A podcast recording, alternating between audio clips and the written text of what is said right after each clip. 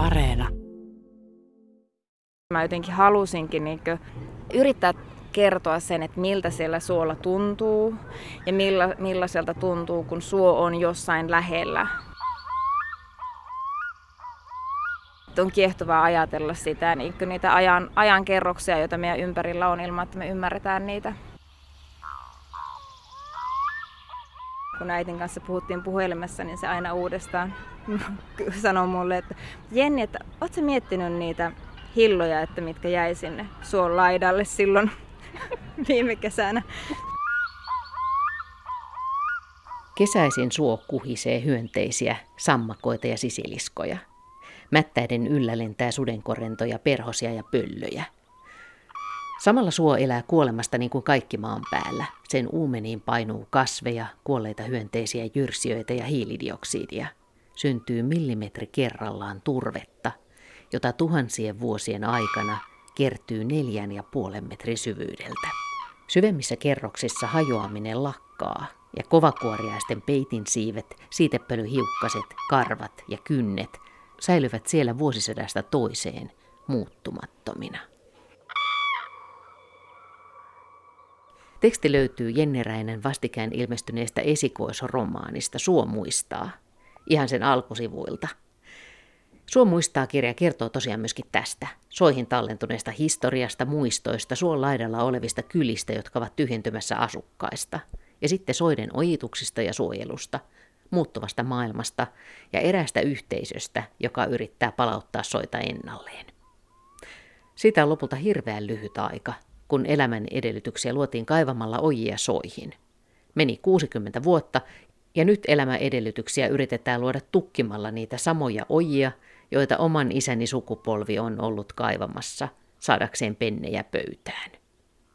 Näin Jenni Räinä kommentoi Helsingin Sanomien haastattelussa tätä vähän hämmästyttävää tilannetta, että tosiaan joskus Suomesta kolmannes on ollut soita, Puolet niistä on ojitettu, se ei ole aina onnistunut ja nyt niitä sitten yritetään palauttaa ennalleen tässä muuttuvien uhkakuvien maailmassa, eikä sekään aina ole helppoa.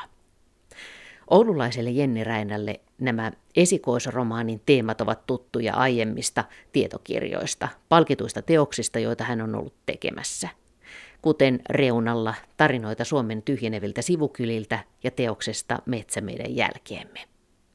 Viime vuonna ilmestyi Räinän tietokirja Kulkijat, naisia metsissä, soilla ja tuntureilla. Ja siinä hän erässä luvussa retkeilee myöskin äitinsä kanssa kotikulmillaan Pohjois-Pohjanmaalla ja yrittää päästä selville äidin hillahulluuden ytimestä. Se on hauska kuvaus äidin ja tyttären hillaretkestä, jossa vaatteetkin kastuvat ojan ylityksessä. Ja sieltä löytyy myöskin yllättävä fakta näistä ojista. Jenni Räinä kirjoittaa, että me olemme itse asiassa ojan ylittäjä kansaa. Koska Suomen metsiin on kaivettu enemmän ojia kuin mihinkään toiseen maailman maahan. Ja jos kaikki Suomen ojat yhdistäisi yhdeksi pitkäksi jonoksi, niin se jono yltäisi kaksi kertaa kuuhun ja takaisin. Jenni Räinä asuu siis nykyään Oulussa, mutta on käymässä Helsingissä ja niinpä me tapaamme Kaisanimen puistossa ihan päiväkodin vieressä niin, että voimme seurailla puistossa touhuavia lapsia, esimerkiksi lähellä majaa rakentavia tyttöjä – Tarinassa lähdemme kuitenkin Pohjois-Pohjanmaan soille Jennin äidin kanssa. Olen mä retkeillyt lapsena suolla, että tosin vähän niin kuin pakotetusti, että äiti aina raahas mukaan hillaan kesällä ja sitten hiihtämään talvella ja ei se ollut mikään semmoinen, että siitä valtavasti nautin, mutta joku muistijälki siitä jäi kuitenkin semmoinen, että ne suot jäi tuntumaan läheiseltä paikalta. Oliko ne sun äidille tärkeitä vai oliko se nimenomaan ne hillat? Äidille on hillat ihan äärettömän tärkeitä, mutta on myös sit ihan niin pelkästään se luonnossa liikkuminen ollut aina, että hän on maatilan emäntä ollut työ, työaikanaan. Eli, ja oikeastaan äiti aloitti, olisiko ollut kahdeksanvuotiaana tekemään navettatöitä koko ajan. Ja sitten jo lapsuudesta lähtien se aika, mikä jäi niiden navettatöiden väliin, silloin kun mahdollista, niin hän tykkäsi lähteä hiihtämään jonnekin tai sitten kesällä hillaan, että, että se oli sitä hänen omaa aikaansa. Voi olla ihan yksin omia ajatusten kanssa.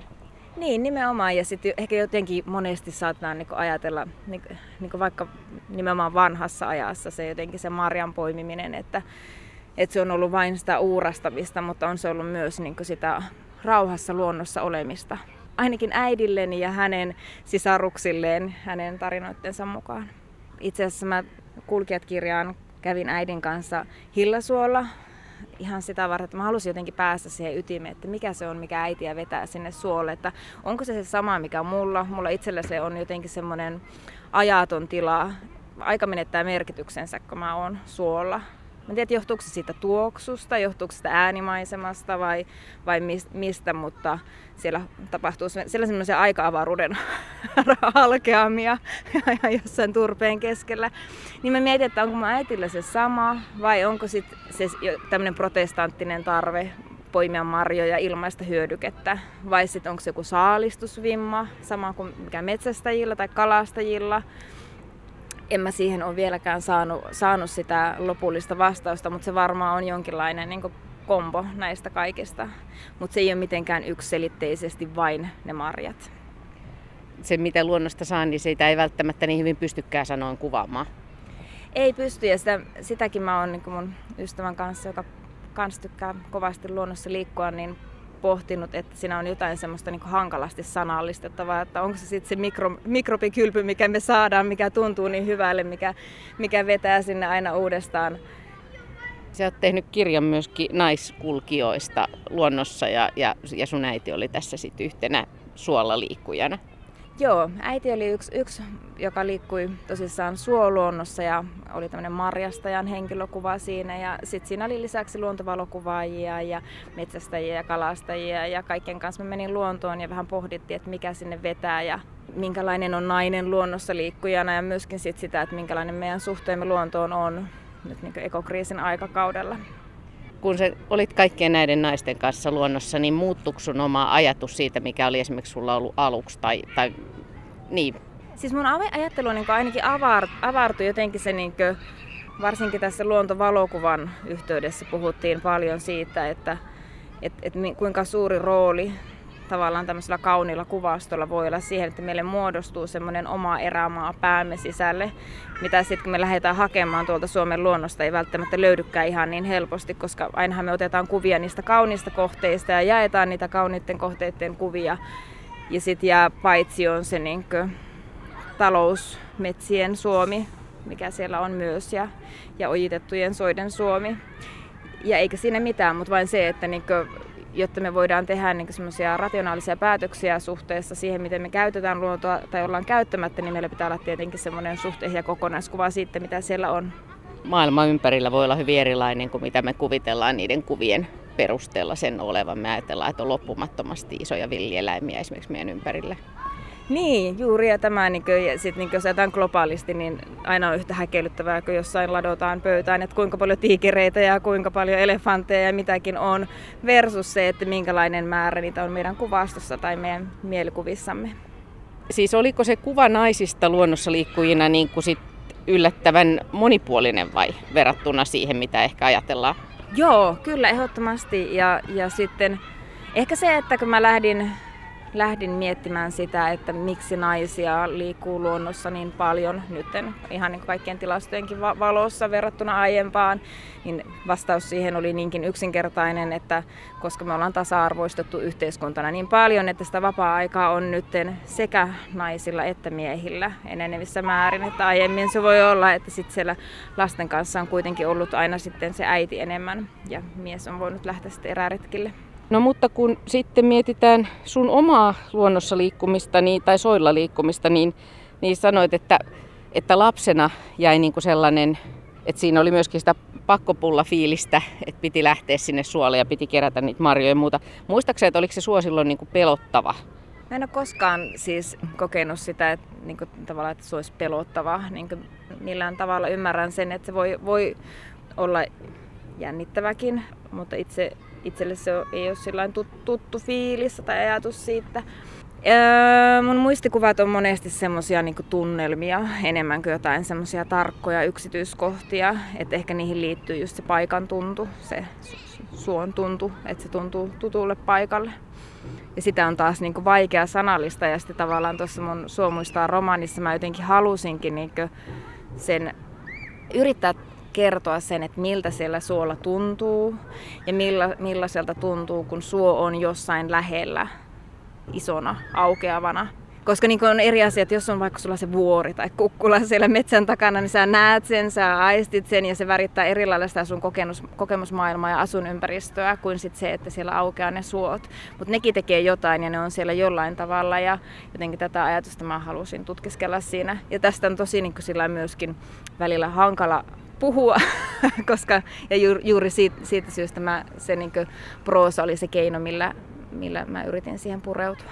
Niin, mä luin jonkun haastattelun, missä sanoitkin just, että, että se tunnelma niin on se, mitä sä yritit saada, saada kirjaan. Ja mun mielestä se on onnistunut tosi, tosi hyvin ja myös toi, toi ajatus siitä vähän semmoisesta oudosta ajankäsityksestä, että on toisaalta se valtava tilantuntu ja sitten toisaalta se ajatus siitä historiasta, joka se on huikaseva ajatus, että miten se historia jatkuu sinne jalkojen alle ja miten suo säilöö sinne niitä historian kerroksia, kitinikuoria ja kaikkea, kaikkea mm. sellaista. Kyllä, ja just se, että et, et se helposti kun katso, katsoo sitä maisemaa edessään, niin siitä jää näkemättä ne historian kerrokset. Sitä voi harjannuttaa sitä katsettaa, mutta si, si, siitä huolimatta se tosissaan vaatii sitä harjannuttamista, että, että on kiehtovaa ajatella sitä, niin niitä ajan, ajan kerroksia, joita meidän ympärillä on ilman, että me ymmärretään niitä kyllä me rakennuksethan me ymmärretään. Me nähdään, että tuossa on tuo 1800-luvulla rakennettu talo ja tuossa on noin Venäjän mallin mukaisesti tehdyt leveät kadut vedetty näin ja näin, mutta mut sitten kun me mennään luontoon, niin ellei olla niin alalla, niin sitten sit, sit se helposti jää hapuilemaan se katse niiden vuosisatojen ja vuosituhansien välillä. Ja sitten myöskin se, että, että niin esimerkiksi kun mä itse Pohjois-Pohjanmaalta lähtöisin, jossa on niin metsät olleet pitkälti talouskäytössä pitkän aikaa, että et, et siellä ei sellaisia niin kenties ikimetsän sirpaleita on, mutta, mutta suot on sitä niin sanottua alkuperäisintä luontoa, mitä siellä on. Että mä oon aina itse rakastanut hirveän historiaa ja halunnut miettiä, tai tykännyt miettiä sitä, että millaista täällä on ollut tuhat vuotta tai 2000 vuotta sitten tai vaikka 500 vuotta sitten, ketä täällä on liikkunut, miltä täällä on näyttänyt. Ja ne suot, mitkä on säilyneet ojittamattomina, niin ne on niin eniten sellaisia paikkoja mun kotiseudulla, mitkä on säilyneet juuri sellaisena kuin ne on ollut silloin 500 vuotta sitten.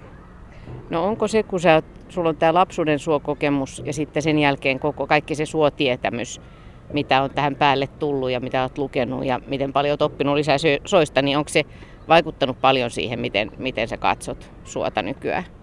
No ei se oikeastaan ole vaikuttanut. Lähinnä se on ehkä niin aiemmin, se on jotenkin jännä, että kun lapsena kaiken ottaa niin luontaisena, niin oli ihan tavallista, että koko ajan puhuttiin ojista. Puhuttiin siitä, minkälainen lapio pitää repussa olla, kun lähtee talvella hiihtämään kairaan, tai että, että miten, mistä kohti pääsee ylittämään suolle ne ojat. Ja ne, se, niin se, aina kun puhuttiin luontoon lähtemisestä, niin puhuttiin ojien ylittämisestä. Ja sitten vasta niin jotenkin aikuisiellä havahduin siihen, että, että että et se on ihan keinotekosta, että, että tässä on tällainen niin ojapuhe, että sitä ei ole tosissaankaan ollut kauvoa. Ja tämä on niin ihan uusi historiallinen ulottuvuus meidän luontokeskustelussa, että, että ehkä ainoastaan niin tiedostaa ne ojat aiempaa, aiempaa paremmin, mutta muuten suo on ihan se sama suo kuin aina. Tuliko se jonain semmoisena oivalluksena yhtäkkiä, että mitä ihmettä, että tämä soiden säilyminen ei ole itsestäänselvyys ja soiden lajiston säilyminen? No ne ojat varmaan niin se ensimmäinen ymmärrys niin jotenkin siitä, että, että miksi me puhutaan koko ajan ojista, niin tuli silloin parikymppisenä, mutta sitten silloin kun tehtiin Metsä meidän jälkemme kirjaa, niin siinä niin mä vasta tajusin sen kokonais, niin sen massiivisuuden, että kuinka massiivista se ojitus nimenomaan Suomessa on ollut, että en mä ollut koskaan aiemmin sitä ymmärtänyt. Pieni kansa ja erittäin sinnikäs ja eikä siinä, niin mulla tavallaan, siis mun oma isä on ollut kaivamassa soihin ojia. Ja se on ollut, niin kuin, se on ollut oikeasti kyse sel, niin selviytymisestä ja siitä, että saadaan niin muutamia ropoja pöytään, että en, en jotenkin sellainen yksittäisiä ihmisiä siinä katsoisi kieroon, vaan, vaan se on niin kiinnostava ilmiö ja kiinnostava niin merkki siitä, että kun me ihmiset päätetään jotain tehdä, niin me ollaan aika, aika ahkeria ja uutteria ja nopeita myöskin sitten, että ei, ei se, että katsotaan taaksepäin ja mietitään niinkään, että mitä silloin tehtiin väärin, mutta se, että tunnistetaan ne ongelmakohdat ja nyt me ihmiset, joilla niin tämä kaikki hyvinvointi on ympärillämme, niin yritetään tehdä parhaamme ja keskitytään oikeisiin asioihin. Aikanaan paljon on tehty ojia, kun on yritetty suolasta saada metsää ja sehän monesti ei ole onnistunut kuitenkaan. Joo, ja tässä kirjassakin on kyse nimenomaan tällaisista soista, joita on yritetty metsittää ja, ja sitten suo ei ole talttunut ojien edessä ja sitten kirjan toinen päähenkilö Juho haluaa palauttaa suot soiksi. Ja se, mihin on ennen kaivettu ojaa tosiaan, niin sitten sen jälkeen nyt, nyt palataan tukkimaan niitä samoja ojia, mutta niin kuin sä kirjassa kerrot, niin se ei ole niin yksinkertaista kuin toivoisi. Joo, ei, ja sitten niin se ehkä niin tavallaan se suoja, soiden ennallistaminen siinä toimii semmoisena vertauskuvana laajemminkin siihen, että se, että meillä on halu tehdä hyvää, niin ei vielä riitä, että, että, että Juho lähtee aika sillain niin hands on, että, että välttämättä sitä niin käytännön tietoa tai ei ole niin paljon, kun hän vain päättää, että kyllähän tämän homman handlaa ja luonto voi olla monesti aika arvaamaton ja omapäinen suhteessa meidän tarkoitusperimme myös silloin, kun me haluttaisiin tehdä hyvää. Se on paljon laajempi, monimutkaisempi kokonaisuus, kun me kukaan vieläkään ymmärrämme. Niin on, ja just, just niin jotenkin itseä kiehtoo se ajatus, että millä tavalla esimerkiksi se suo ja ne vaiheettumisvaiheet ennen kuin se suo sinne romaanissa muuttuu metsäksi, että millä tavalla ne liittyy toisiinsa ja kaikki ne juuristot, mitkä kulkee siellä maan alla ja, ja, ja kaikki, kaikki se, mitä emme vielä tiedä ja ymmärrä.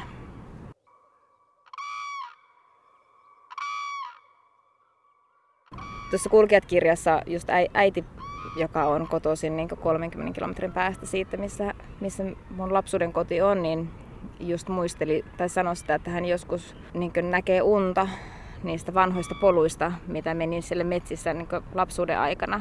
Ja sitten hän miettii sitä, että onkohan ne polut siellä vielä ja, ja eihän niitä varmaan siellä enää ole, koska niin kuitenkin on hakkuita tehty ja maisema muuttunut paljon, mutta, mutta jotenkin on liikuttavaa, että ne muisto niistä poluista kulkee mukana, niin kuin on kulkenut vuosikymmenet mukana. Joo, mä muistan, että mä jututin Eeva Kilpeä joskus jututin ja hän kertoi tosi hienosti siitä, että hän unessa kulkee niin kuin sitä mökkitietä edelleen ja kuvittelee niin kuin miten kaikki ja muistikuvissani miten kaikki tota, niin, ne luontoasiat on siellä polun varrella. Joo ja jotenkin se niin kuin, ju, juuri tuo nimenomainen ajatus mua kiehto tota kirjaa kirjoittaessa.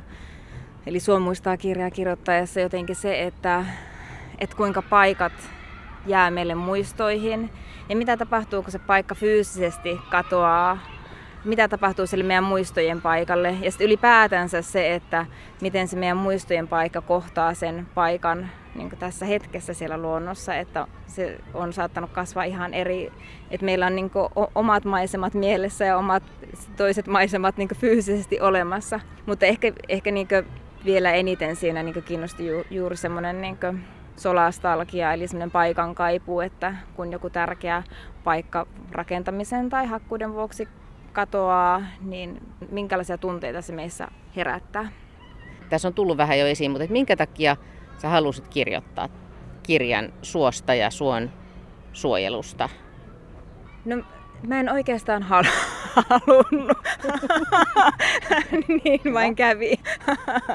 että tota, mä halusin kirjoittaa, se oli selvää. Ja, ja kaikki lähti liikkeelle tästä toista päähenkilöstä Juhosta ja sen päättäväisestä marssista halki tyhjenee maaseudun ja, ja hän oli marssimassa ostamaan hevosta. Et se oli niinku se alkukuva.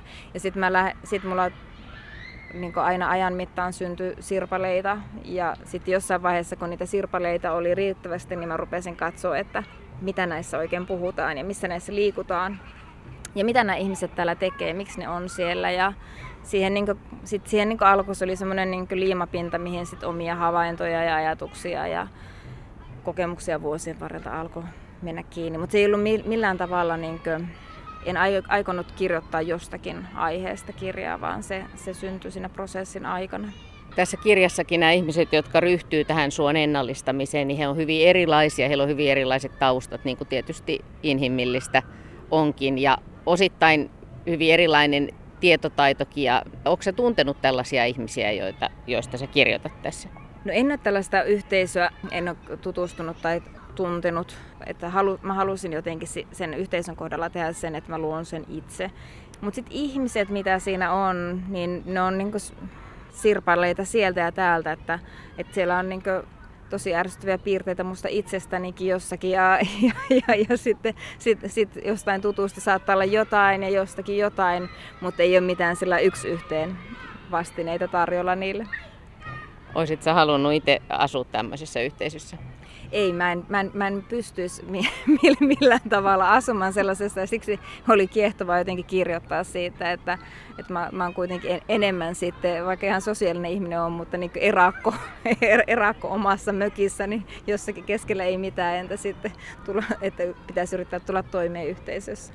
Ja se, että, että mä en niin itse voisi ajatella, että mä olisin osa sellaista, niin mä ihailen sitä, että ihmiset pystyy tekemään yhdessä hienoja asioita ja että niin löytyy sitä yhteisöllisyyttä, että, että, että sen lisäksi, että mä niin pohdin vähän kauhulla sitä, että millaista se voi olla, niin siinä niin kirjoittajana ja ihmisenä niin siihen niin yhdessä tekemiseen niin suhtaudun ihaillen. Että se on tosi hienoa, että on yhteinen päämäärä ja pystytään toimimaan kohti sitä. Ja niin kuin sä kirjoitat jossakin, että myöskin tässä kyynisessä ajassa, niin että miten niin kuin viehättävää, että joku on niin tosissaan ja ajattelee, että voi tehdä ja voi toimia. Niin, ja, ja sitten, että onko meillä muita vaihtoehtoja. että tavallaan niin, että niinhän, niinhän, niinhän sitä vain pitää. Toki niin sitten ehkä vähän suuremmalla harkinnalla kuin, kuin tämä Koskeniska-yhteisö tässä kirjassani. Nyt eletään tätä ihan syksyn alkua. Miltä sun mielikuvissa, minkälainen on suon syksy? No sehän on semmoinen värikirjoltaan jotenkin ihan superkaunis niin kuin luonto ylipäätänsä tässä vaiheessa, että mennään semmoiseen murretun sävykarttaan. Ja tota, sitten tietenkin siellä on kurjet ja niiden äänet ja semmoinen tietynlainen haikeus leijuu kaiken yllä. Nyt on vietetty vastikään Suomen luonnonpäivää ja nyt vietetään kymmenettä kertaa tätä päivää ja, ja tämä on hyvin lyhyessä ajassa tulossa vakiintuneeksi liputuspäiväksi. Ihmiset on innostuneita juhlimaan luontoa, mutta myöskin laajemmin ihmiset on innostuneita liikkumaan luonnossa. Esimerkiksi korona-aikaan niin, niin tässä tuntuu, että tässä on niin kuin kansallispuistoissa ja muualla havaittu ihan valtavia käviä, käviä ryntäyksiä ja että tämä lähiluonto tuntuu, että se on löydetty eri tavalla. Luuleeko että tässä on jonkinlaisen, olla jonkinlaisen muutoksen äärellä? Joo, kyllä mä luulen, että siinä että se jo, et jostain semmoista kertoo. Sitten mä oon pohtinut myös sitä, että kun samaan aikaan uutisoidaan paljon siitä niin monimuotoisuuskriisistä ja, ja, ja siitä hu, huolesta, että mikä meidän metsien tilaa ja, ja, ja niin kuin, että leijuu koko ajan semmoinen kadottamisen pelko jotenkin siinä kaiken yllä, että liittyykö se siihen, että kun jonkun määrä vähenee, sen arvo kasvaa. Että onko siinä sitä.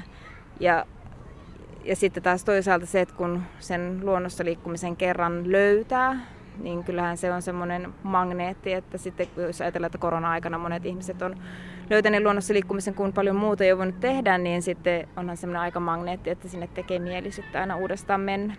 Jenni Räinä, ollaan puhuttu suosta ja sun suokirjasta, suo muistaa, mutta tota, niin onko sulla jotain semmoisia erityisiä suomuistoja, jotka tulee nyt mieleen? No mä olin tänä kesänä ensimmäistä kertaa elämässäni yksin suolla, tai yksin hillassa. Suolla, suolla on ollut, mutta äidin hillamestoilla hän ei päässyt mukaan.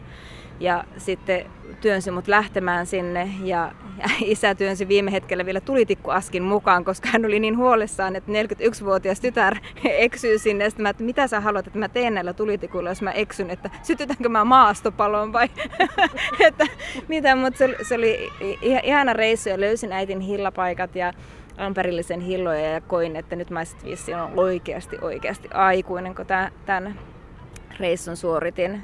Ja äiti oli myös saalistani yhtä ylpeä kuin itse, mikä on tietenkin aina tärkeää aikuiselle ihmiselle, että äiti on minusta ylpeä. ja hän on ihan tota, tosissaan maaninen hillasta ja, ja mua huvittaa, kun ei nyt kesänä, vaan sitä edellisenä kesänä, kun oltiin yhdessä hillassa ja oltiin oltu siis varmaan 6-7 tuntia suolla ja käveltiin ihan uupuneena kohti autoa ja sitten siinä meidän edessä levisi ihan mattona keltaisia hilloja, mutta, me, mutta meillä oli ämpärit täynnä ja sitten sit, niin vain väsy, että et ei pysty enää. Ja lohdutettiin itseämme sillä, että no okei, että ehkä niin sit seuraavana päivänä käydään hakemaan ne hillat sieltä. No, mutta se oli vimppa hillareissu sille vuodelle kuitenkin. Oli takana kaksi viikkoa uutta hillastusta äitilläkin. Mutta sitten, sit, joka on siis täyttää kohta 80. Niin, mutta sitten huvi, huvittavaa tässä on se, että läpi viime talven, kun äitin kanssa puhuttiin puhelimessa, niin se aina uudestaan sanoi mulle, että Jenni, että ootko miettinyt niitä hilloja, että mitkä jäi sinne suon laidalle silloin viime kesänä. Sitten, no en, en, en ole miettinyt, mutta, mutta sä, sä, sä vissi oot, oot miettinyt niitä. Ja, ja ne, ne hillat muistetaan varmasti aina. Kun sun äiti on lukenut tämän kirjan, niin onko hän tunnistanut omia suomuistojaan tai, tai sitä, miten hän kokee suoni tästä kirjasta? Hän on itse asiassa sitä kysynyt, mutta on lukenut kyllä kirjan ja, ja ihan tykkäsi siitä, mutta en, en kysynyt sitä, että miten hän koki siinä suon, mutta pitäisi kysyä. Kulki, kulkijoissa, jossa oli meidän suotarina, niin siinä äiti oli, mutta miksi sinä et kirjoittanut sitä reissua, kun me oltiin hillassa ja tuli se ukkosmyrsky siihen päälle ja meidän nuotio sammui ja sieltä löytyi semmoinen ihan hirveä muistojen niin galleriaa ja en mä itse muistanut niistä puolia, puoliakaan, että, että se, ne on ollut unohtumattomia reissuja. Niin suoretkin muistot on vähän niin kuin se itse suoki, että ne on siellä kerrostumina sitten ja niitä alkaa löytyä, kun vähän kaivaa, niin alkaa löytyä sieltä eri kerrostumia. Aivan juuri näin.